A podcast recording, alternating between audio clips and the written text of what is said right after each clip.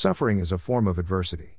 The coefficient of adversity when too high precludes the development of civilization. Alternatively, when it is too low, societies tend to stagnate. Arnold Toynbee's paradigm of challenge and response is a parallel of stimulus and response.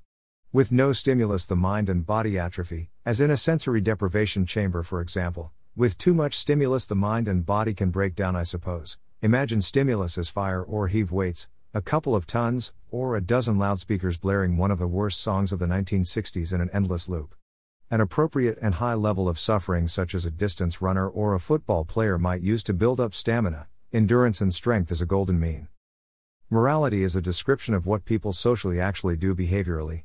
Cultures repeat certain behavioral norms slash patterns. Deviations from those are said to be immoral. A religion or re-allegiance is a horse of a different color. People have allegiance to certain objective ensembles for various reasons, some good, some bad, and some ugly.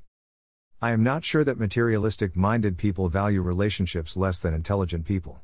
Materialistic minded could mean a behavioral doggishness regarding the bones of the world for oneself and snarling or dogfighting to keep control instead of thought about macro social circumstances or philosophic reflection.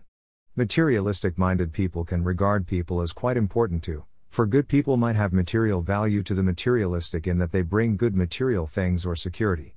Does a dog love his master? Those that are energy minded, E equals m.c. 2. They also have a fair regard for people and relationships. Jesus, the spiritual minded sine qua non, is said to have said. Luke 14 26 If any man come to me, and hate not his father, and mother, and wife, and children, and brethren, and sisters, yea, and his own life also, he cannot be my disciple. An assumption is an unverified classification made with inference from similar cases slash instances. Faith is nothing like assumption. Faith may be construed to be trust, yet faith may arise from any number of causes with none being an inference. Faith may be trust in witness accounts, and faith may occur outside a religious context, obviously. An example would be faith that the world economy won't collapse because President Trump is good at business. An assumption might be that if the US economy has a recession, it would recover in due time because it always has. One could assume that any Democrat presidential candidate would support some illegal drugs being made legal, abortion, homosexuality, and illegal immigration, is cold to Christian fundamentalists, etc., Yet have faith that eventually a right thinking Republican could be elected to right a few wrongs.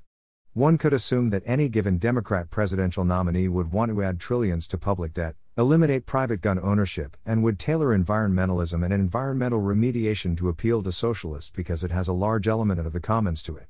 One might assume that some Republican candidates and President Trump would disregard the harm fossil fuel burning causes to the atmosphere, Yet have faith that in some way an environmental economist would run for and be elected to office in time to curtail planetary mass extinction while there are a few rhinos, tigers, and Kodiak bears remaining alive. One can assume candidates from both parties increase the concentration of wealth. A run of the mill assumption can be made easily about future events, faith requires more than that. If most ideas were a form of propositional or syllogistic logic, it would be easy to say that the premises of faith were verified when the conclusion verified the premises.